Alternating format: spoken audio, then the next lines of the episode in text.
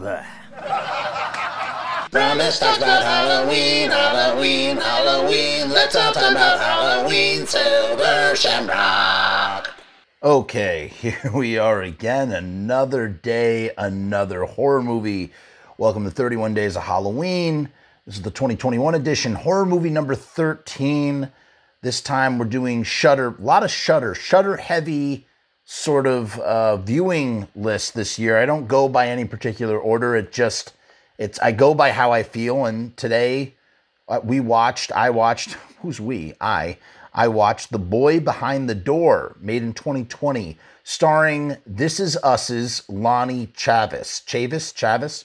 Lonnie plays Randall as a child in the 90s, in the in the late 80s on This Is Us. So you might recognize him, but he's in this film. And it's basically the best way to describe it. It's I don't have anything written here. I'm just going off of notes.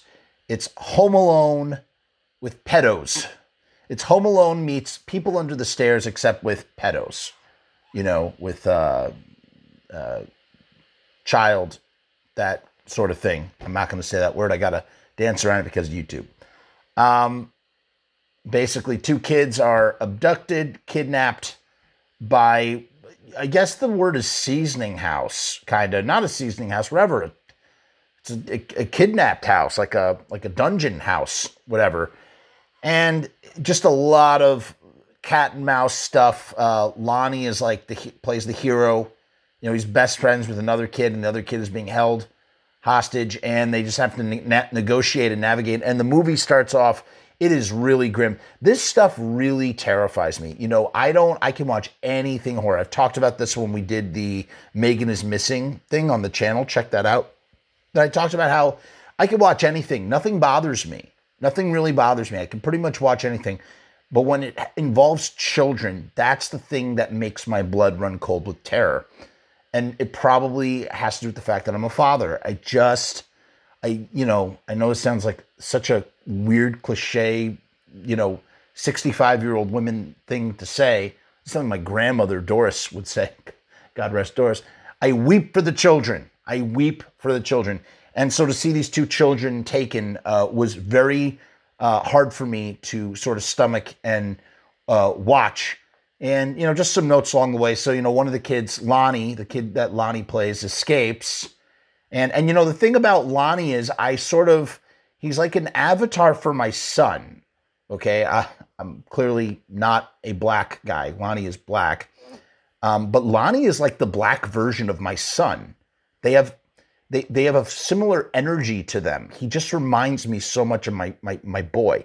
I have a six year old son.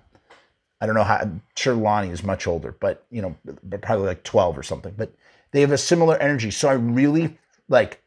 I'm really concerned for his well being in this film. You know, I, I think of my. I'd be concerned for any kid's well being, but it just obviously it's a little deeper because the the the kid reminds me of my son.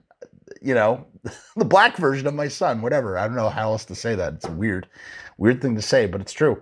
Um, and you know, he goes up against one of the the, the pedo capture, you know, kidnappers and uh, stabs him in the gut with a knife. And you know, I noticed right off the bat, you know, people always instantly die from body wounds. You know, like he gets stabbed right in like the side and like instantaneously goes unconscious and dies. And I feel like unless you're stabbed in like the heart or whatever, it's just I don't know, it's not realistic. But basically, Lonnie is trying to rescue his other friend, and there is there is some hard stuff to sort of see. But the, the thing that was that the movie does really well is that it takes incredibly grim, incredibly rough subject matter that is hard to stomach and sort of implies things. Like I thought the way that they captured something that happens to actual children in real life, I thought they did a wonderful job. Like they did a good job of implying without like feeling like it was brutal. And and I really uh, respect and appreciate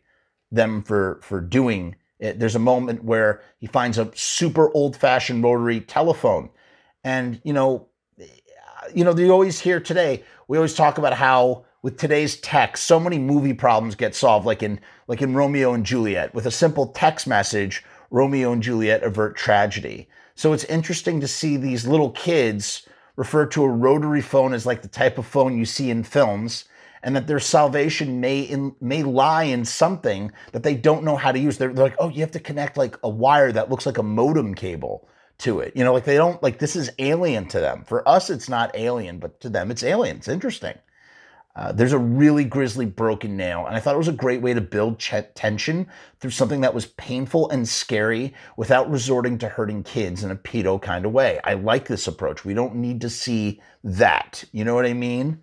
Um, there's one scene where the kid is like gonna take this heavy grate and break his own leg, and he didn't have to do it for it to be so shocking and terrifying. It's just that he's he's chained to this radiator thing. He needs to escape because he's trying to like survive. And we know what happens to, to the other children who are taken because we find a, there's a pile of bloody clothes and there's a, a stack of Polaroids and, you know, we don't see anything graphic in the Polaroids, but a lot is, plenty is implied as to what happens.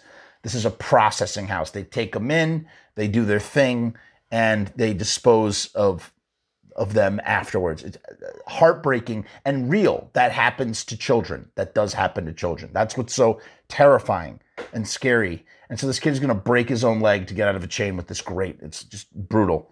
Um, I saw a lot of tribute to The Shining with the axe. There's this whole scene in the bathroom.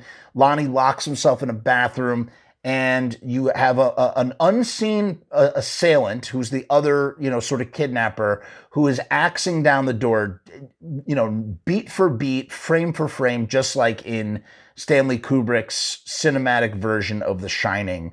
And it's you know what i said? I said it's it's something obviously it was a tribute to the shining i think but whether it was or was not it's something that is now so iconic that you can't you can't do it by coincidence. Like if you're doing it, this is the reason why you're doing it. You know what I mean? Uh, there's a moment at 49 minutes and 20 seconds where you know they eventually the, the kid Lonnie successfully does call the police from the rotary phone. Someone's canvassing the area, but I thought that they had traced the call to the house. So the cops do show up at 4920.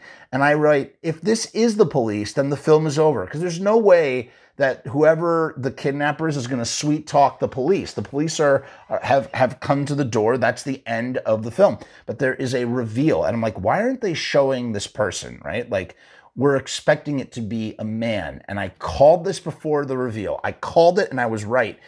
Uh, as the as the axe wielder is coming down the stairs, we start to realize that you know maybe not as all as it seems. And when she answers the door to the police officer it is a woman. So uh, the, the nastiest woman who ever lived, one of them. I mean, she's just a nasty, na- a, a, a pure evil, pure evil woman. And, you know, um, cop comes in the house and she buries an axe in the cop's gut. And it's just like Scatman Crothers in The Shining. So that's the second Shining reference. And then they do one more Shining thing. There's a lot of Shining stuff in here, in addition to people under the stairs. And then I wrote, holy, holy crap, a little kid gets shot. Yes, that does happen. And it's crazy. And um, they find the set, they find the set that they do all their shooting on, if you know what I mean. And it's so upsetting, dude. It's so upsetting to see, even though it's like a not a real film, it's dramatized, it's still upsetting because it's real. This happens to real children. Um, I was very happy when Lonnie cuts off the kidnapper's finger. Um, with uh, gardening shears. I thought that was great. I've never like rooted for something like that. I was like, well, I mean, I have, but like, you know, it just, I was very happy. Like there was no, I, I felt, you feel zero empathy for these people. Um, I did roll my eyes hard when they're saved by the cop with the gun. I wanted these kids to outsmart uh, the the that the the, the kidnapper. I, I was a little annoyed that these two kids who are so resourceful and managed to stop one guy, you know, he gets killed, he gets a knife to the gut. You can't stop this this woman with an axe. I feel like they should have been able to outsmart her. And um, would I recommend this film? I don't know. I don't know if it's something I would want other people to see. I I don't know if I rec- recommend it. It's like the type of film like it has no rewatch value. None of any film with that kind of subject matter has zero re- rewatch value. You you watch it once and you're like, you you you feel like really depressed and like sad inside, and then you're like, okay, I'm never gonna watch that again. So that's kind of how I feel about this movie. So it was it was okay. Um, nothing particularly special. Like I said, a, a very a, a premise of people under the stairs meets Home Alone with pedos um, and tributes to The Shining. And that's it. That's all I got to say about that. I'll see you tomorrow with another film, kids. Bye.